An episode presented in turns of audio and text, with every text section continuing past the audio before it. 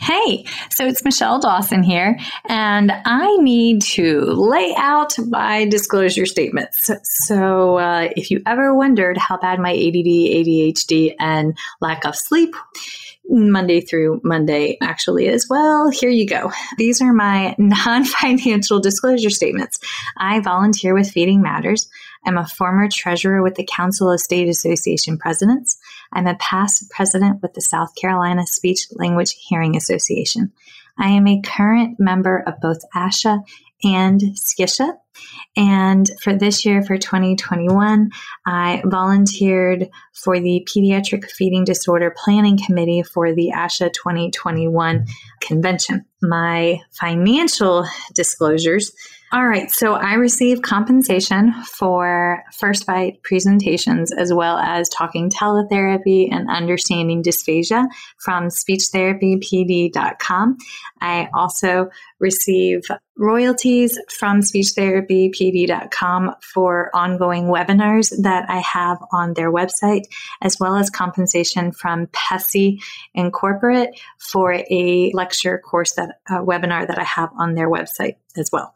I am coordinator for clinical education and clinical assistant professor for the Masters of Speech Language Pathology program at Francis Marion University in Florence, South Carolina, for which I receive an annual salary. I also receive royalties from the sale of my book, Chasing the Swallow Truth, Science, and Hope for Pediatric Feeding and Swallowing Disorders, that I self published and is available on Amazon. And I do receive royalties from the accompanying 13 and a half hour CEU for the book from speechtherapypd.com.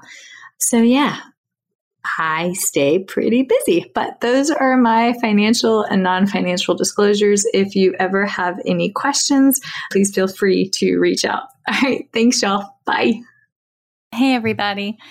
It's Michelle, and I am completely cup runneth over with joy because today I get to announce that Chasing the Swallow Truth, Science, and Hope for Pediatric Feeding and Swallowing Disorders is 100% done and in publication, and you can check out your copy on Amazon. And the best part, if that book moves you, if it grows your evidence based triangle to to engage in interprofessional practice, to do the root cause analysis to why the child is presenting with the PFD, to then engage with the team to get that child to a point of healing so that the real growth can I begin, then y'all check out speechtherapypd.com because they are gracious enough to entertain all of these amazing, joyful ideas. And they're currently carrying the book for 13.5 ASHA CEUs. So, thank you for being a part of the first bite journey that led to chasing the swallow. And be sure to check out speechtherapypd.com for the 13.5 ASHA CEUs that accompany it. Happy learning.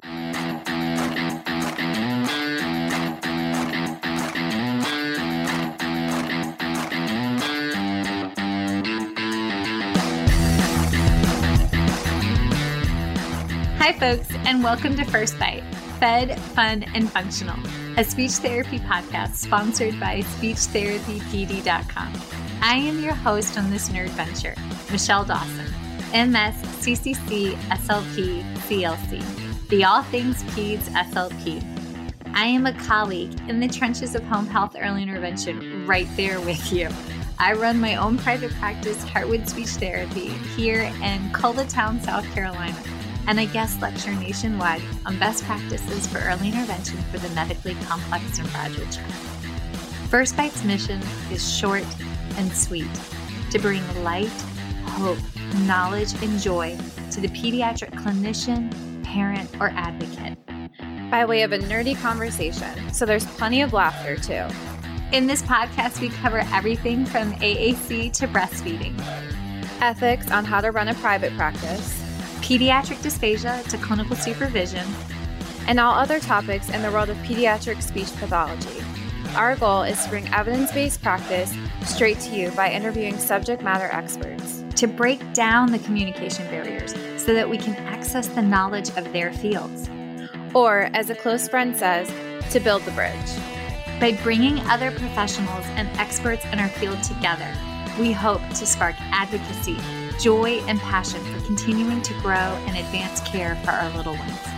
Every fourth episode, I join in. I'm Erin Forward, MSP CCC SLP, the Yankee by way of Rochester, New York transplant who actually inspired this journey.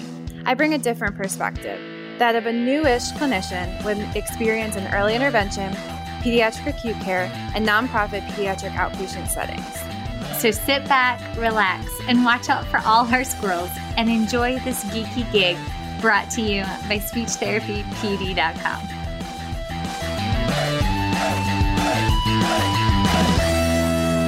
Hey, everybody. Welcome back to probably one of like my more nerdy passions today. so, huzzah. Today, we are honored to have the one and only Natalie Douglas, PhD, CCC, SLP, who's a professor in the Department of Communication Sciences and Disorders at Central Michigan University. She's also an editor for the adult section of the Informed SLP. Now, if you heard adults, yes, you are correct. Natalie subject matter areas of expertise are dementia, aphasia, and other like cognitive communication disorders. But her true first love is talking about research to practice and how we can branch into this. And that's kind of what First Bite is all about. First Bite mm-hmm. is designed to be the bridge. I mean, yes, it does count for CEUs. Thank you very, very much. SpeechTherapyPD.com. Whoop, whoop. But also, huge shout out to like Yumi and Sumi and Darla for like five years unwavering support for every crazy ass idea I throw at them. But anywho, I digress. This is the opportunity to take the subject matter experts and put good in the world because as I've said before, I live literally in the epicenter of the world where all the non speech, oral motor, exercising, vibrating, plasticky things that you can put in one's mouth are made 10 miles from my house. And that is not current evidence based practice. I'll say it's them for the people in the back of the room. So here we are. So, Dr. Natalie Douglas, thank you. Oh my goodness. Thank you so much. I'm so excited to be here with you today, Michelle. Can't wait. okay, so we met at Lisha. Lasha? Lash. Okay, whatever one I was saying, yes, I was saying it wrong because they were like, oh, if it's Lisha or Lasha, I was saying it wrong because they knew I was not from Louisiana. However, and I and now I'm getting them mixed up, and I don't know which one it was it's right. I think I think Hillary will give us both a little bit of grace, but I, I mean, at the same time, like I teased, I was like, it's not as bad as Georgia. Georgia, I love you, but it's called Gasha, and that sounds like a wound, and that just makes me giggle. So, like, a wound. Oh my god, it does. But I'm like, row. Oh, oh, but okay. Can you tell us how you became an SLP and then focused in this area? Like give us give us the backstory, lady. Oh, sure. I'm so happy to do that. So I'm one of those very odd people that I kind of knew that I wanted to be a speech pathologist from the very beginning. So I was probably in high school and I became introduced to the field of speech pathology because I was looking for something that was in the middle of education and the medical field. So again, I was one of those very odd cases that knew I knew I wanted this to be my major and I stuck with it the whole time and now it's been over 20 years. So then I was kind of on the fence about whether I wanted to go into clinical practice or potentially get a PhD and I really, you know, when I finished with my master's thought it was a it was a hard decision for me because I really was interested in the science and thinking about ways that we can best you know serve our clients through best practice um, but then I opted for clinical practice so then I ended up working full time in hospital, outpatient, home health, and nursing home environments for about 10 years or so.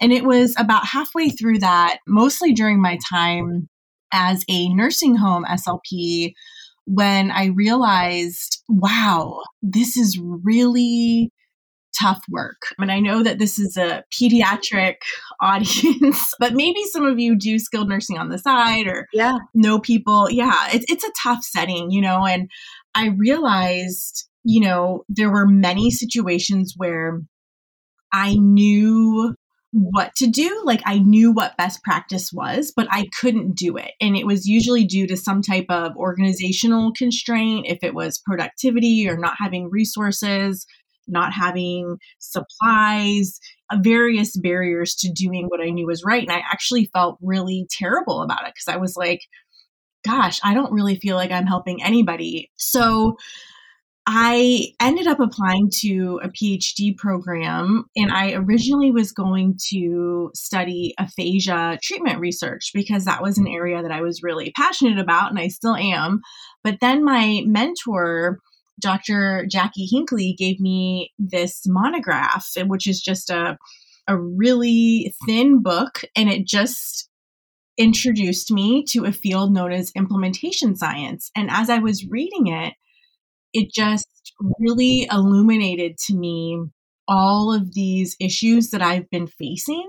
So it talked about how in so many fields there is a research to practice gap and that it's not the individual's fault. You know, I felt so much guilt and shame that I wasn't doing a good job as a clinician. And to know that there was an entire discipline dedicated to bringing research to practice and conducting research in real world settings, it just absolutely blew my mind. And I knew that that was where I needed to be. And it's been interesting because throughout my PhD program, I worked PRN in skilled nursing. And I remember being at school and talking about best practices and research, and then going to the nursing home and being like, wow, like this, I don't know that we're ever going to be able to bridge this divide. It was just so dramatically different. But I'm really hopeful because I feel like implementation science is one way that we can kind of get those two worlds closer together. Okay. So I have 400 thoughts. okay, yay! I'm excited. also, I laugh because my neurodiversity is showing. You're talking, and I'm sitting over here playing with my hair and like drifting, but like with like a purpose. But yes, okay. So, one, we had Dr. Rebecca Wada on. Okay. I want to say January of last year. Okay. And I worked at Francis Marion University for like 18 months as their clinic coordinator and secured practicums for two cohorts taught three graduate courses wow. and saw 20 patients a week concurrently. Oh boy. I did 18 months and then for my mental health and physical health, it's like, thank you, no, thank you. But fabulous people. And Rebecca's brilliant. Her doctorate was in implementation science as well. Oh my gosh, I'll have to connect with her. I'd love to. I don't I haven't had the pleasure to meet her yet. Yes, she's wonderful. And she also came from a nursing home oh and was super frustrated with what the breakdown was as well. So you two would get along like peanut butter jelly. So oh, um, I need to connect y'all. But she deep dove into what implementation science was. So, folks, if you want to like go back, because today we're going to talk about like what we're actually doing, but like Becca talked to us. Doc, sorry, Becca. Becca, I love you and that cute little baby you and your hubby made. But we went into specifics on implementation science. And like, it's not even six degrees of change, but it's like one degree of change and like the reassessments and yet to, do- but like, folks, we have to give ourselves grace. Yes. Because we only know what we know. And if most of your actual real world experience came from your graduate practicums and your practicum clinical supervisor, external or internal, is not staying abreast of continuing ed and dare I say, like, I mean, I've been there where money was tight when we had tiny humans, and all I could afford was the bare minimum CEUs due to those extenuating circumstances, right? Oh, yes. Like, I get that. But those are barriers to current practice.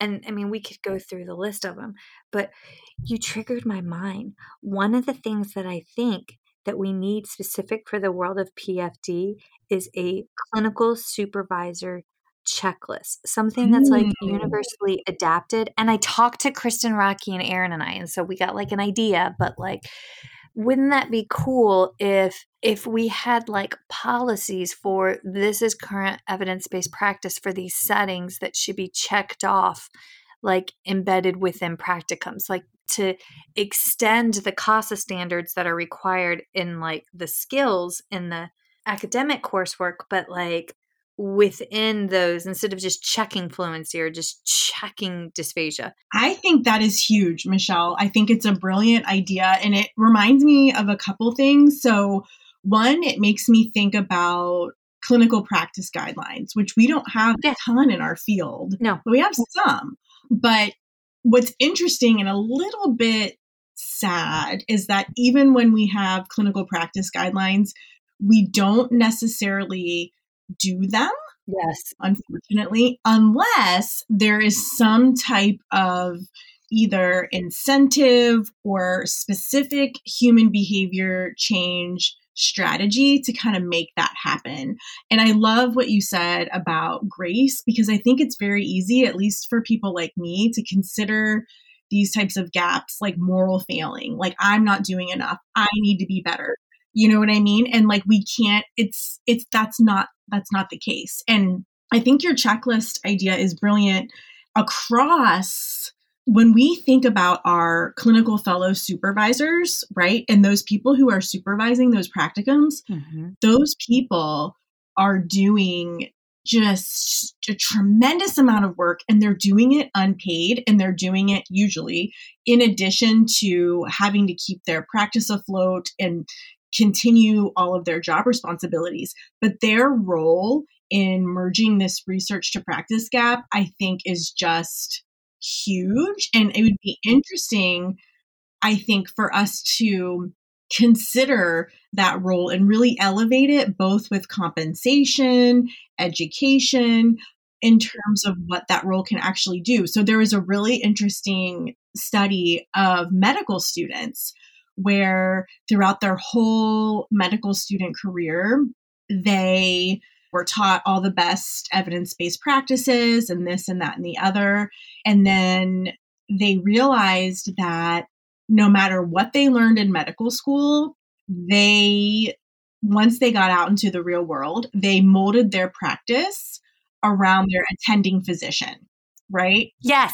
You know Yes. what I'm saying? Yes, yes, because I have had experiences and have heard from other colleagues that have also served as clinical professors Mhm. that their input was not as received Yeah. or felt that it wasn't as valued because it was not academia in that sense. And that is not, I'm saying these things carefully, correct? That is not indicative of every university or college setting. However, there is that concern. But at the same time, there's so much time spent in a relationship with an individual because you're with them intimately for Mhm. several weeks, several hours, like per week. And that takes a whole new spin on intense learning. I do think, you know, and I'm trying to write a paper, but it's under revision right now. I don't know if it will ever see the light of day, but we'll, we shall see. But about this, I personally think there's a power differential between practicing clinicians and people in academia that Yes. precludes researcher clinician collaborations Yes. and it's complicated and there's lots of layers there and i and again i think people are personally very well intended. And i it, i really don't mm-hmm. want people to think like oh academe you know people in academia think they're so awesome. They think they know everything and blah blah blah. But it, i think there's matters of the system like the way the system is structured right? That yes. it kind of puts this clinical knowledge on a like lower level if you will. And it's really mm-hmm. It's different you know and we have to kind of acknowledge that you know, when you're in school, there's a very good chance that you're calling your professors Dr. So and so and so and so. And there is kind of like this hierarchy. Well, when do we automatically stop. I legit cannot. I ran. I run into my professors every year at ASHA, and that is Doctor So and So. And I remember when I like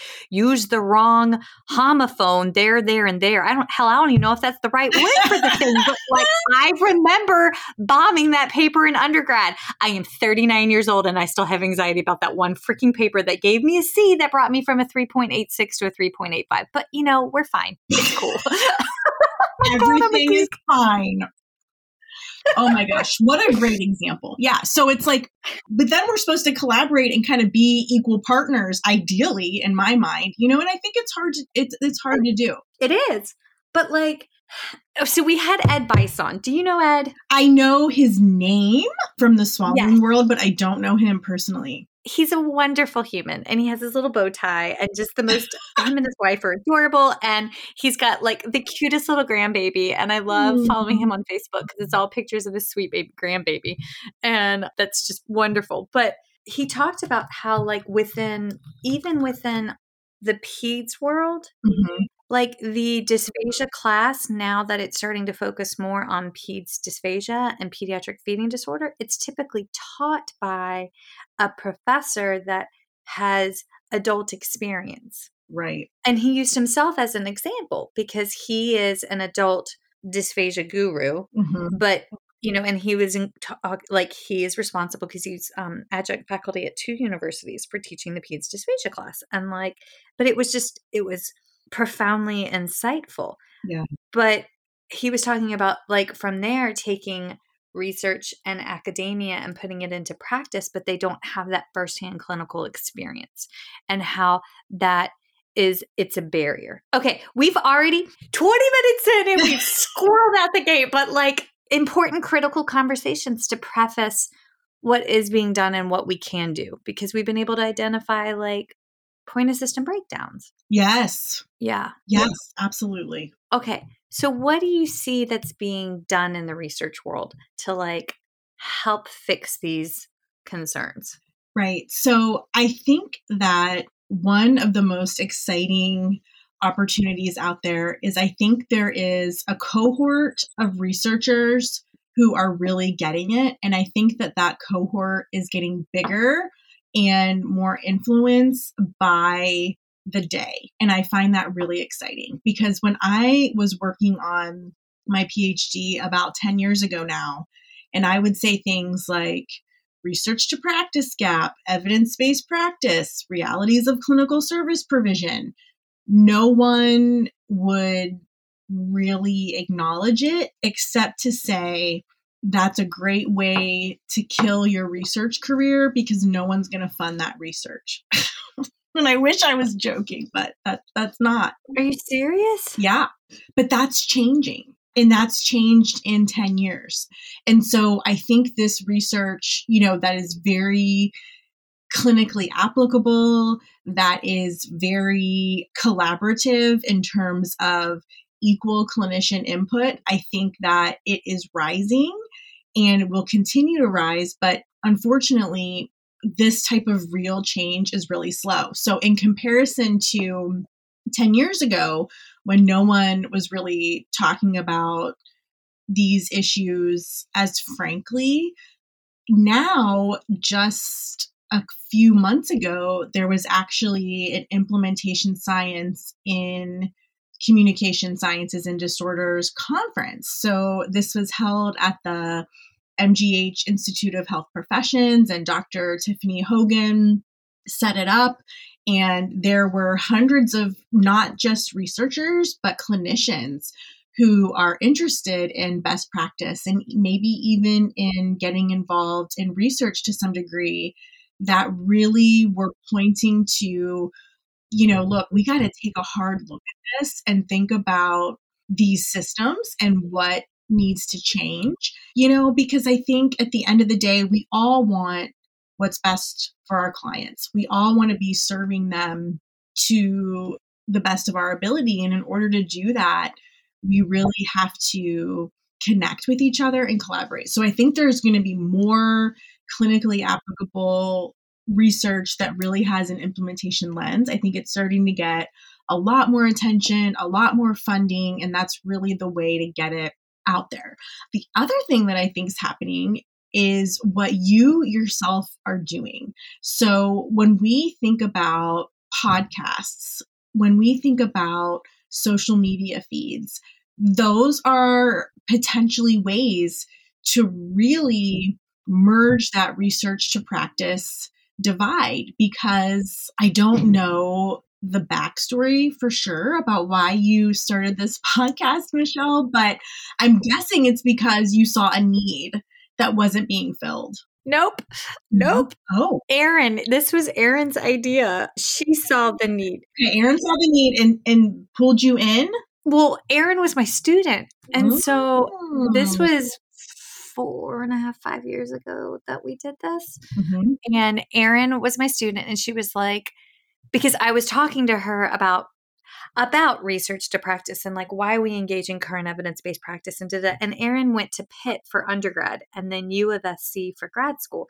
And I didn't go to either schools. I did ODU, Old Dominion University for undergrad and James Madison University for grad school. So I Okay. bleed purple and am a lady monarch. Whoop whoop. But Erin was like, we need we need to do this. She's like, Michelle, you you need to share what you know. And my thing was Mm. I've always admitted when I don't know, Yes. but God has blessed my stars to bring in these amazing mentors. Yep. But it was the bridge. Like this was Yeah. an opportunity to be a conduit, to be a bridge because home health is lonely. I mean, I'm traveling in my car between patients' houses and like that can get isolating, but it's also an opportunity for me to like be a sponge. Mm. I love that. Yeah. And I, I love that your student did that because I think that points to another positive that I think is coming out of these discussions is that we need to amplify clinician voices. Yes. We need to amplify. So Erin kind of seeing, wow, Michelle, you have so much, you know, knowledge. We need to get that out into the world because maybe you're not likely most clinicians are not associated with a university and you shouldn't have to be to be able to share your knowledge with people you know i just find that really fascinating and very exciting because ideally it should be a circle in my mind so research could inform practice but then practice could also inform research Yes. right you know what i'm saying Yes, yes. That's wholeheartedly yes, because we understand for AAC. AAC is my next love, Oh, right? okay. Like yep because I I treat medically complex kids. So I Mhm. get the least of these, but I do early intervention. So I've got 15 month olds that I'm bringing in a speech generating device on, and people, when they hear that, they look at me like I've got three heads. And I'm like, no, 15 month olds have functional, like a typically developing 15 month old has functional emergent communication. Like some of it's spoken, but so much of it's gestural. But I mean, Mm. the little ones that I've seen, they may have hemiparesis due to a grade three IVH and intraventricular hemorrhage, and they can't utilize like half of their body, but that other half, yes, they can. So why would I inhibit their expressive language when I can empower them? But it's not sitting on a floor of a single wide trailer off a dirt beaten road where Mm. not everybody has comfortability level with technology nor have they seen something of this nature right oh my gosh yes i can take all the research in the world but when i'm there having a crucial conversation with a young mom who got pregnant at like 15 Ugh. and that has to go back into research Yes. I mean that that is such a real depiction of what's happening, you know, in the real world because this this is the world that we live in and we know that the families that we work with across the lifespan are extremely diverse in numerous ways. And when we think about the research that gets published, for one, not much of it is super clinically applicable. So, one of my part time jobs is I'm an editor for the Informed SLP. And what they do is every month, it's a huge operation of, I think, close to 60 people.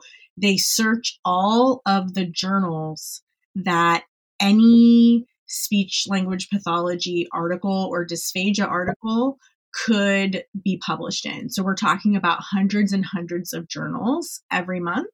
And I'd say that maybe between 5 and 10% of those articles are clinically applicable. And then you have, again, that number is going to go down because how many times have you read a journal article about a family you know, in the middle of rural wherever in a trailer. South Carolina. Yeah. Yeah. No. And then add in language. Yeah. Variations in language and whether or not I have access to an interpreter. See, yes. That exactly. Exactly. These are, you know, many studies that you read, one of the inclusion criteria is that they're an English speaker. Mm-hmm. Right. So that's a problem. Right. So we, once we, and again, this is not about personal blame, but we have to think about what we're doing. These variables. Yeah. I mean, there's so many layers to this. It's like what type of research is being funded? Who are the participants? Where, what are the situations of these participants? And then you can think about how difficult it really is to translate some of that to the real world. It really becomes a challenge. And so we need people that you know in Canada and, and in Australia they have a position known as a knowledge broker where in some cases what? yeah it's their full-time job to merge the research to practice gap I want to do that. I know, right? And I think part of you is already doing it. Yeah. oh my God. I feel like I just got cold chills because I just imagined Professor McGonagall meets Mrs. Frizzle. the frizz, the fizz, like from the Magic School Yes. Bus, like meets my art history professor who was like double PhD in psychology and art history and studied like psych through art. Like what? Oh, that is the coolest job ever. Okay, continue. No, Now I'm, like, exactly. But I mean, Canada. I think that that really points to the intensity of labor that this is, right? So we're talking about at the Informed SLP, just for one discipline, it requires like 60 people to comb through the literature. And so many of so much of it is not clinically useful. yeah. And we can't expect clinicians to go through that themselves, right? Especially when they, for many of these publications, could be up against a paywall where it's like 50 bucks an article. I mean, that just doesn't even make sense. No, when honestly, like that's it's scary, but like we don't have we don't have access to them. And mm-hmm. to be fair, I am a member of SIG 13. And so Yeah. I'll read SIG 13s when they come out. And they have gotten much better over the last couple years of including PEDS perspectives. Nice. Wait, so now I got I got a question. Wait, special interest group 13 is for dysphagia folks. Special interest group 12 is for AAC. I don't know the rest. Those are the two that I I can tell you two and 15 because two is neuro, neurogenic language disorders, and 15 is gerontology. So that gives us a little bit more. we got we got we got four of them. I feel like this is a pop quiz and we're failing. Come on, woman. I love it. Ta-da. Okay, but all right. So then, so then my question becomes, where is the role of? And I'm like, I know I'm getting ahead, but like, mm-hmm. I see we now have like backtrack in my head. I am thinking through the process of I have heard the cries for PhDs to be funded and expanded and made viable for people to live off of Mhm. because our faculty is shrinking in the sense that we have less and less PhDs being pursued because we can't afford it, right? Like I would love to go for a PhD, but like I got a mortgage and soccer and apparently archery this fall. Go team. I'm now convinced they're going to shoot their eye out with an arrow. But like we now have SLPDs and clinical science doctorates. Mm-hmm. And are you seeing more of and educational doctorates? Because wasn't didn't you mentor our sweet friend Kristen in like pursuing her educational doctorate? So I did so without knowing it, and I'm so excited about it. Yes. Awesome. But she's a great example of of seeing something that wasn't happening and really not seeing a way you know, in terms of the traditional system that we have and kind of merging her own path. Yes. I feel like those are great examples for people that are clinicians wanting to pursue clinical research and on this end being a partner in it. I agree completely. Here's where I am concerned and where we're going to probably have to see I don't know what's going to happen in terms of changes, but here's the deal. So right now, in graduate programs that are accredited for speech language pathology, there is a certain amount of PhDs required in order to maintain, yes, in order to maintain your accreditation. At current. Wait, I got to follow up for that one. Yep. The PhDs, do they have to be in communicative sciences and disorders and speech pathology, or could you have a PhD in like public health or in linguistics or a kissing cousin? Yeah, it could be in speech pathology or related related fields. So for example, when I did my doctorate at the University of South Florida, we had faculty who were linguists and speech scientists that really didn't practice clinically, but it would still meet the ASHA requirement of PhD. So I think that this is really going to be a point of discussion, right? Because if you still have to have PhDs a certain amount for that accreditation process, mm-hmm. and PhDs are not necessarily conducting clinically applicable research, then I think that has the potential to perpetuate that research to practice gap. So I'm super supportive of SLPDs and the education doctorates and the clinical science doctorates a million percent. However, at this point, it's not considered a quote terminal degree or like that last stage degree for accreditation purposes. Now, will that change in the future? I think it might, but I think that in as much as we're supporting some of these other doctorates, we can also hopefully provide a pathway for a PhD to conduct clinically applicable work as well. You know, I think uh, ideally we would have both things going. And again, I'm not sure what will happen in terms of accreditation with this shrinking number of PhDs, as you mentioned, because it's difficult. You know, I know we've had searches for faculty that are difficult to fill, and I don't think that's a unique problem, like you said. No, well, that and I just, I don't know. The OTs and the physical therapist, occupational therapists and physical therapists are now moving in the world of OTD and PTD. Yeah. Or DPT. So it's literally like an extra semester or an extra, and it's not a PhD, but that's their terminal point. So instead of graduating with a master's, they're coming out with the DPT as like their starting point. Yeah. And we're all allied health. And so I've wondered when we're going to see that roll in too. I know. I really wonder about that too. And I wonder about thinking about all of the diverse needs that we have. And we have a lack of diversity in our field.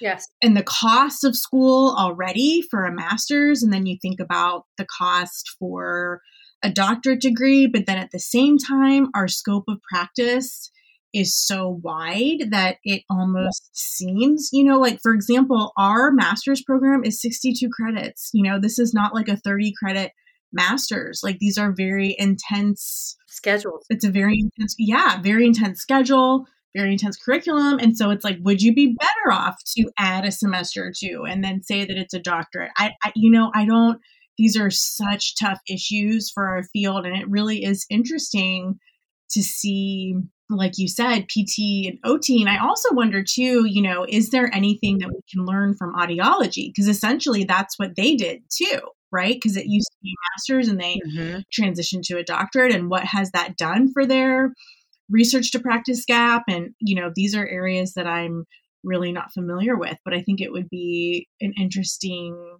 discussion to have mm-hmm. in my head i'm making mental notes.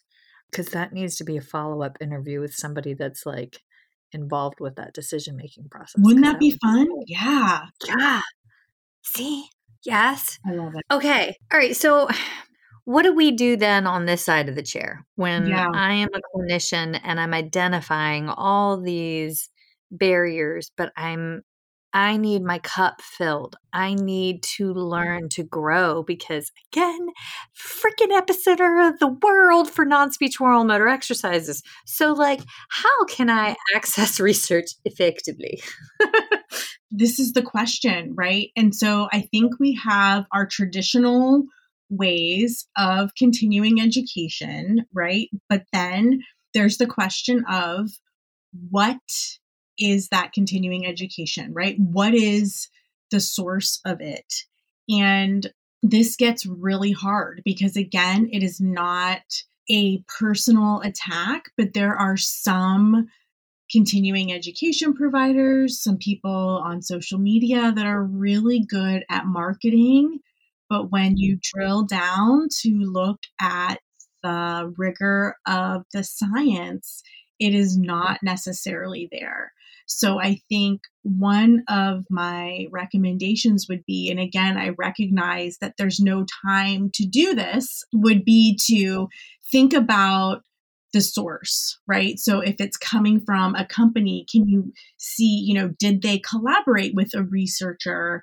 and was that research published in a peer reviewed journal right what is the the history of the provider you know what going a little bit deeper and thinking about what is the source i think that that's one way to do it is to really try to be informed about the social media feeds that we follow, about the continuing education that we pursue. Also, the interpretation. Yes.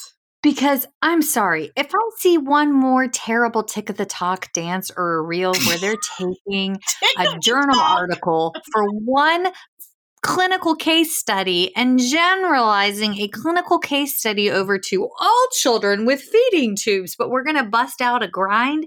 One, I cannot take your professionalism at all because this is not how we have conversations about a child's life. And two, if you're going to bust a grind, there are clubs for that. So, like, take it elsewhere, folks. I mean, if you're there to make make fun of and be joyful and that's the purpose, well then do that and keep your research out. I'm sorry. Okay, wait. Does that actually happen for real? All the freaking time. And it makes me want to pull my eyebrow hairs out because, like, I will sidebar with you after the recording's done and tell you which ones to go find. And legit, I just block it because, like, I don't have the energy to watch my profession and my colleagues do this to themselves, much less to, like, our field because then I'm like, a caregiver is going to find that. A caregiver who is so upset and distraught about what's going on with their child and where they are in the world, and they're going to see like a tick at the talk and think like oh my god is that what speech pathologists act like like is that what my speech therapist is going to i mean it's just See, that's fascinating to me. That needs to be a research study. well, you know what? It does. So I'm working with a couple of my colleagues. Actually, I think you're going to talk to Dr. Julie Feuerstein from University yes. of Central Florida. Yeah. Yes. Her and Dr. Lesley Olswang and I are working on this idea of dissemination. And it kind of gets to your question because dissemination means how do you get the word out? Okay. I know. I know. Right? Sorry, the first time I said mastication to a parent, the dad did a double take and the mom was like, get your mind out of the gutter. Oh my gosh, I love it so much. Oh Sorry. Gosh. No, Continue. don't. This is great. I love it. But yeah, so it's like, so traditional methods of disseminating research findings are publish in a journal article, present at a conference, or something of that nature, right? So it's like you got to go to this conference, you have to have access to this article. Well, now we know that one, even if you read the journal article, it's likely not going to change your practice, right? We've all had the situation where we've gone to conferences and we've been so excited about a treatment and then we get back to the real world and we can't implement it, right? And that's not all the yes. time, but some of the time. And that's super frustrating and, and demoralizing, right? So we know that our traditional methods of dissemination really don't work. So one of the questions we want to ask is, well, how do people want to receive their information? And so when you bring up the, and I love how you call it tick of the talk. I just, it's just, it's the tick of the talk and the snap of the chats. It just makes me laugh so hard. But it's like, okay, what do we do with that, right? Because are people really preferring to get their information that way? Is that where we're going? I mean, I don't know. Hopefully not. But like, also, we want information quick. See, exactly. Yes. But at the same time, like, give me a quick summation. Yeah. Like, give me, like, when I honestly, when I read a journal article, I'm going to read the front page and the last page of the article. If it piques my interest, then I'll go back and read the body but yeah. I skim it because i don't have time to read the entire thing because to be fair i'm doing it while i'm at a stoplight don't do as i do people. I'm doing it in car line while i'm waiting for everybody to remember how to enter cars quickly at the end of the day. Mm-hmm. sorry like the guy that's in charge of putting the children in the car and out of the car at our school he's like a former Marine. So oh my gosh. Like, he like rolls those kids in the car like like they're storming a beach. And I'm like, and my husband was army, so he oh appreciates oh this immensely. But I'm like, ooh, they're only little guys and the backpack's as big as they are. Slow down. oh my gosh, that is so funny. That's why I mean I can read the first page and the last page, and then I'll star it, tag it, save it, and email it to myself, and then go back and read it like at night when my eyelids are about to close. See, and that's a great example because here's the other thing that we have to really be honest about that research was not even written for you as a clinician. No. Because that, no, exactly. Translate it. Exactly. That research was written for other researchers. Right? And so and again, you're describing the labor that you're putting into this where you're not necessarily getting paid to do that, right? Like you're doing it because you're very passionate and you want to give the best that you can for your clients.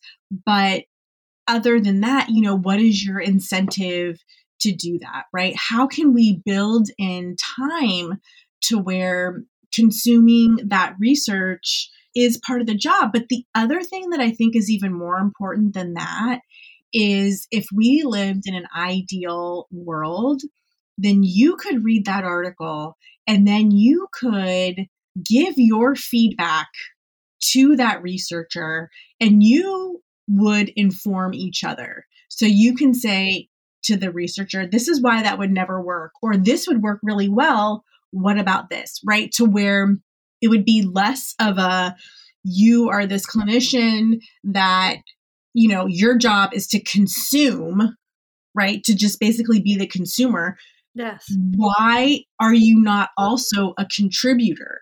Right? Like we need yes. this to go back and forth, you know? And I would encourage people, I mean, the people that write the research, they're just people. So if you see, you know, this might be another strategy. If you see or read an article or go to a continuing education seminar where you're really jiving with the presenter, reach out to them, send them an email. They're just a person. Give them your feedback. You know, every journal article says address correspondence to to whoever is the corresponding author. I would say in like 15 years I've had like two people ever contact me about a journal article. like it's not something that people do, but you could, you know, to try to get that conversation going. But again, I get that it's unpaid labor essentially. But I think ideally, like you reading that article, like how cool would it be for it to be more of a dialogue for continued studies? So you just threw a gauntlet That's what that's what my husband said when we moved to South Carolina. Because when I started out in adults, and I Oh, worked at a oh! yeah, I started at well, I started in the public schools as a speech teacher back in Virginia, and then got my master's and went to work in a rural hospital. So I treated primarily adults, inpatient ICU, med surge floor, Uh-huh. like altered mental status, UD, UTIs, mild CVAs, like the big ones went 45 minutes across the river to like the big hospital. But like we moved to South Carolina and it's at the time I only had two master's programs. So if you wanted a hospital job, you basically had to go to one of the schools here, right? Mm, okay. So I got into early intervention and loved it. Didn't at first because I was like, the system is so broken. Mm, And so my husband was like, okay, so then fix it. mm. And then he goes, I was like, excuse me. He go, he's had a beer in his hand. I had my pint. And he goes, all right. He goes, you don't have a hair to fix this. And I was like, oh, use my family line. That's what my dad always says. But normally that involves like oyster shots and like oh my gosh, I love it. country backwoods merriment, like, you know, but I was like, okay, cool. Well, then let's fix this. But Mm. it makes me think I have gotten to the point where when I read an article in the ASHA Leader that intrigues me, Mhm. I'll reach out and ask the author to be on the podcast. I love that. Yes, yes, yes. But like, that's a okay, take this one step further. I saw this here, I read this here, expand, expunge, like, make us. As my sister said when she was little, make us more gooder. Oh, make us more gooder. That's why I was like, as an adult, I'm like, ooh, we had some irregular past tense verb conjugation issues. but like, I love, love. five year old squat. I mean, her nickname's also squat. So, like, what do you expect? Oh, now I have to meet her. I'm intrigued. Uh, You're, yes, she's she does Navy intelligence stuff now. So, Oh, uh, wow. Oh yeah, she's she's powerhouse, but yeah. Oh, okay. But a gauntlet has been thrown. This is something that all of us can do. I mean, we can instead of just thinking the question, we can message. You really can. Yes. Okay. So then we've had Dr. Kelly Kelly, I'm going to butcher it. Dr. Kelly Farquharson on She is a perfect example of a researcher who to practice. Yes, for research. to Yes. pra- she is ideal. Ideal. Yes. Yes. And Kelly, when she was on, she and you, and I've seen some of the other labs do it. And this to me is ethical presentation of research. Okay, Mhm. folks, that's what I'm going to say. There's no tick of the talks, there's no dance reels, there's no like, it is ethical presentation of materials. Okay.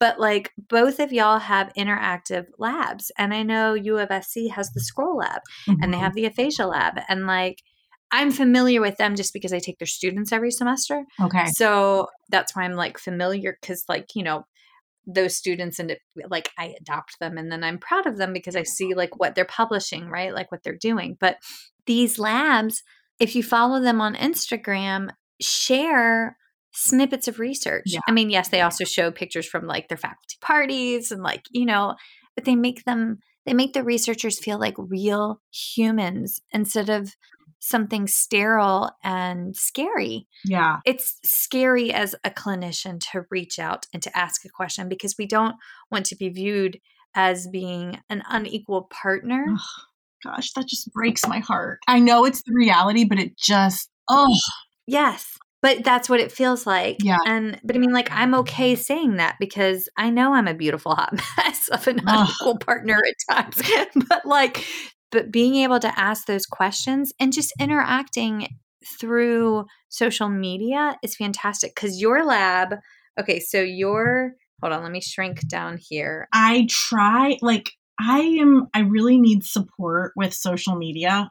so, like, sometimes every semester, I'm like, I wonder if I can get a student who's really, really good at social media. Yes. Kelly is such a good example because, and that's the other thing I think about the source, right? Like, I know if mm-hmm. something is coming from her, it has been vetted. It, it's not even my area, right? But it's like it has been studied. Like, she's been in the trenches, she gets it. And so, like, thinking about the source again. Yeah. Yes. Well, and like you coming into the adult worlds with your experience, she came in as a school based clinician. Yes. And I love that. That to me, like, you've literally been there and you know why I'm crying. You know why I'm I get frustrated. Yes. Okay. I'll pull up Kelly's lab. Your lab is. It's really long and it's a terrible name, but it's like, okay. No, but it's great. But we don't have to say at. And that's what cracks me up is I always want to say it's at implement underscore CSD, but like, or at Natalie underscore F underscore Douglas. But like, it's just kind of funny to me because you don't have to say at anymore, but my middle aged self. Yeah, I didn't know that. You don't have to say Thank at you. anymore? No. Also, you don't apparently have to say the www dot thing. You just say Okay. So, so funny. Oh my gosh, that makes me laugh. Oh, I feel really old right now. Erin apparently has been thinking that every time I say it for like years, and she finally told me last Friday when we were recording an, another girlfriend, and she was like, and they all started teasing me, and I was like, okay, duly noted. But how do you not say that? Okay, but Right those are your lab. And on Twitter, you're at nat underscore Douglas. I did it again, and your other account is mm, implement underscore CSD. Yes, exactly. So the whole idea is that we're implementing not just research to practice, but hopefully practice to research if we can. And again, admittedly, I need some support with my um, social media, but I'm trying. I'm trying. But hey, if you're a student and you're looking for a great way to volunteer and you're on the fence about peds to adults, but you really understand that we need to expedite research to practice, this would be a great opportunity to volunteer. And I mean, Natalie's a phenomenal mentor. So there's there's that opportunity as well. And there is a difference between mentorship and sponsorship. A mentor is there to fill your cup. But I, when they talk highly about you when you're not even in the room, hmm. that's a sponsor. And that's what we just witnessed you do with our sweet friend Kristen. Like that's that's where you just take it like a whole nother level. And yes, all in my feels. I love these feels. This is what we need because I think that's another way too to merge the research to practice gap. I really do. Okay, so we have five minutes. Okay. Give us everything that you got that you haven't covered hmm in five minutes. I love it. I love it. It's a semester's worth of material. I know. I love it so much. I think that the biggest thing is if you can to recognize that as a clinician, you should feel just as empowered interacting with a researcher as another researcher would. Your input is just as valuable, it is just as important, it is just as critical to solving these complex problems. I mean, we work with communication and swallowing, right? These are complex, wicked problems that we're trying to solve, and we need everybody. We need all hands on deck. So when I think about clinicians who are listening, if you could leave this conversation and know how valuable your input is, that's a win, right? And so if you want to reach out directly to a researcher, if you really want to take some time and think through some of the socials that you're following and think about, you know, where is this information coming from and has it been vetted and what is it that they're really wanting to convey with their feeds. If you see a need that you feel like you cannot fill with your clinical skills, reach out to a neighboring university, reach out to an expert that maybe you're not as familiar with. And, you know, I have to tell you, even within the research field, there are these weird socially constructed hierarchies, right? Like, What? Oh my gosh, yes. Like, for example, my institute is primarily teaching. So, like, it's not a research intensive institution. So, when I go to talk to researchers who have millions and millions of funding, I do. I feel like a, a lot of less than. When I'm in meetings with people that, you know, are going to, are faculty members at these huge powerhouses, I feel like oh gosh like should i be here like but we we have to it's that when i get in that mindset and again this is like years of of therapy right? Like i have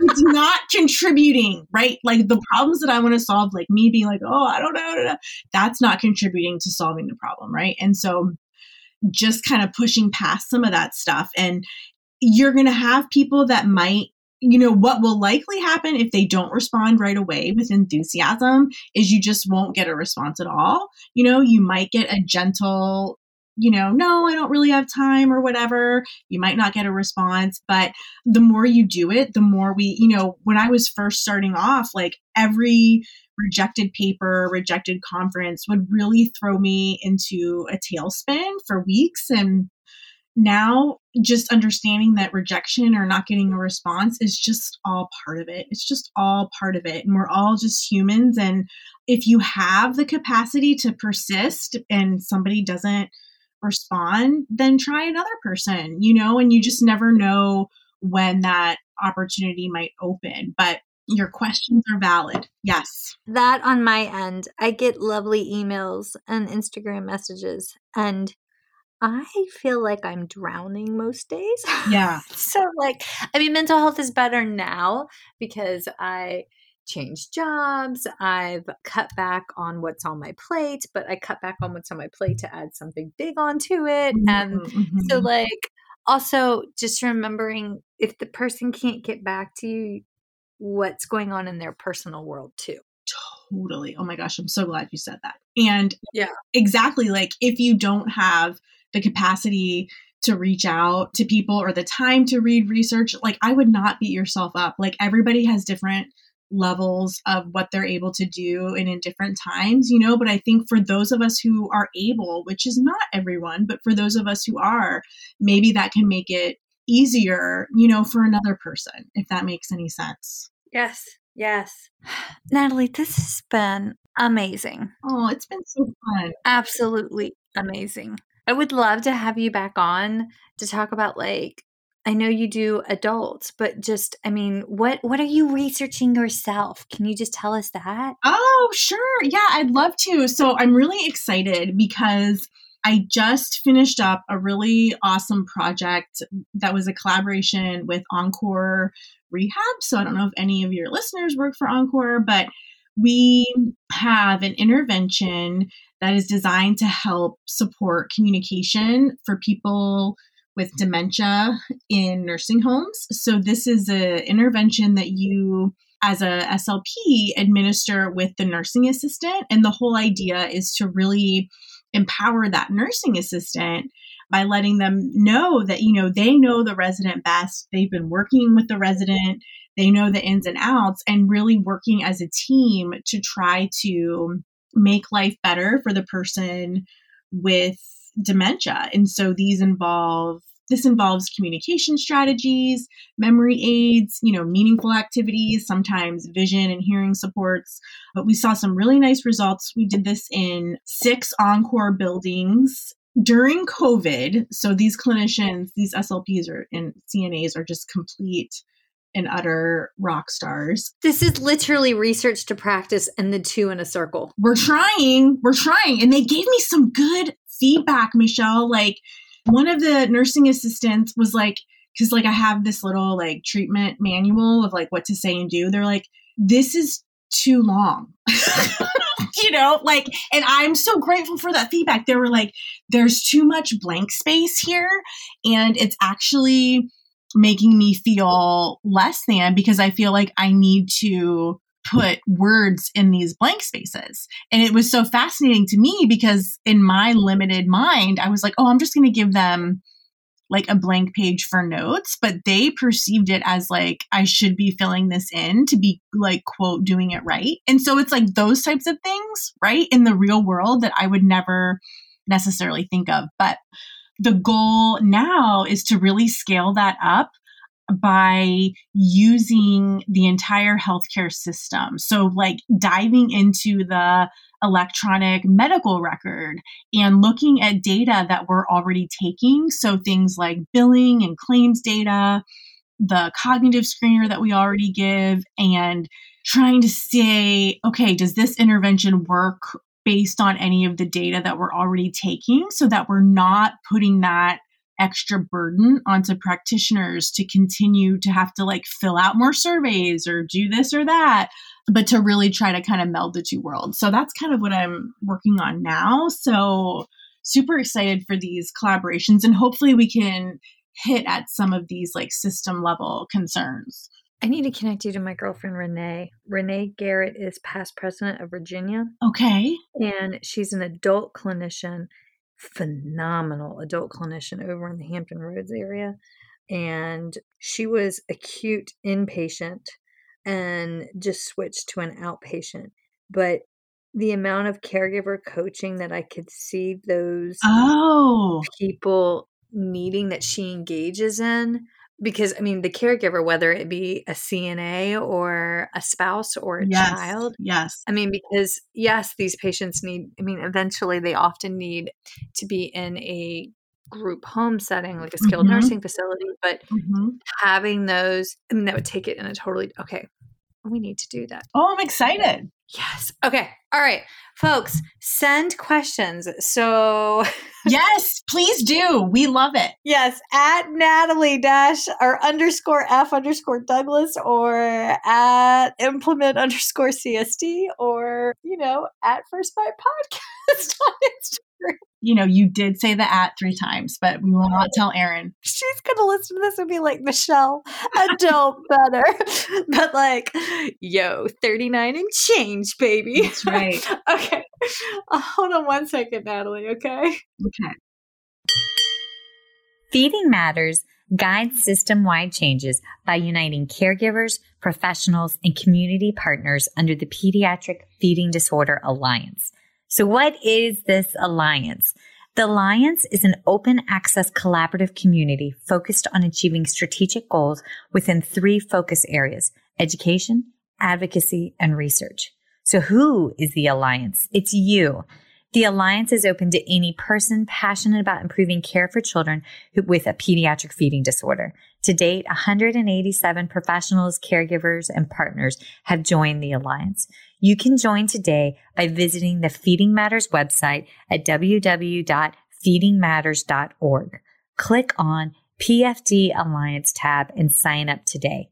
Change is possible when we work together. That's a wrap, folks. Once again, thank you for listening to First Bite, fed, fun, and functional. I'm your humble but yet sassy host, Michelle Dawson, the All Things Peds SLP. This podcast is part of a course offered for continuing education through speechtherapypd.com. Please check out the website if you'd like to learn more about CEU opportunities for this episode, as well as the ones that are archived. And as always, remember, feed your mind, feed your soul, be kind, and feed those babies.